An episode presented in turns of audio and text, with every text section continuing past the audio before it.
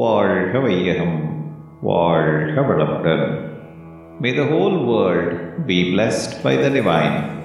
The story of my life by Yogiraj Sri Vethathiri Maharishi. Chapter 29 What is Death? After my third visit to US in 1974, I have gone five times and spent four months a year in 1977, 78, 79, 1980, and 81. After my return to India in October 1981, our Bombay Center arranged for an intensive course of one week's duration at Matheran, a hill station near Bombay.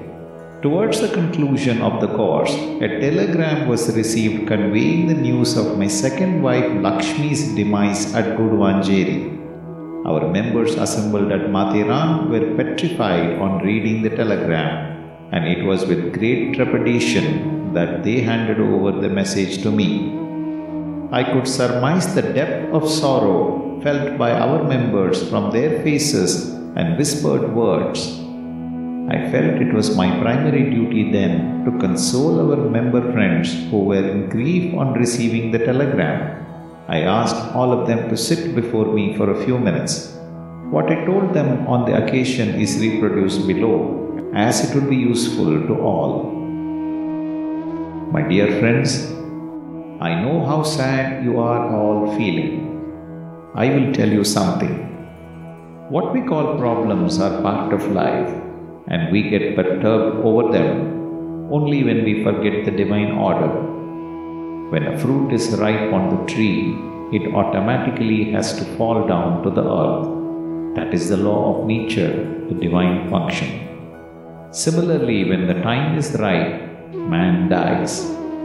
Everyone born is born only to die.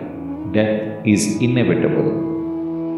The length of time between the birth and death may vary from person to person for several reasons, but death is certain for all. My second wife was nearing 60 and she was not in good health. The time was ripe for her to leave the world, and so the end has come about. We all have to accept it because it is the divine providence. The feelings over the dead person are the same for all of us. The difference is only how quickly we are able to extricate ourselves from the sorrow. Now there is no use deepening the sadness as far as I am concerned, for I cannot do anything for the dead one. But I have the duty to console my first wife, Lokambal, who has lost her dear companion, sister, and friend.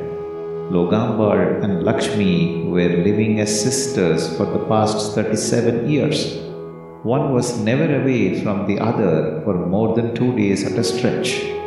We could imagine the feelings of Lokambal considerably at this time. Therefore, I have to go as early as possible to Madras. Please be kind enough to send me to Madras by the next available flight. May the Almighty give sufficient courage to all to bear the sad occurrence. May the whole world be blessed by the divine. கடமை அறவாழ்வின் நாட்டத்தே.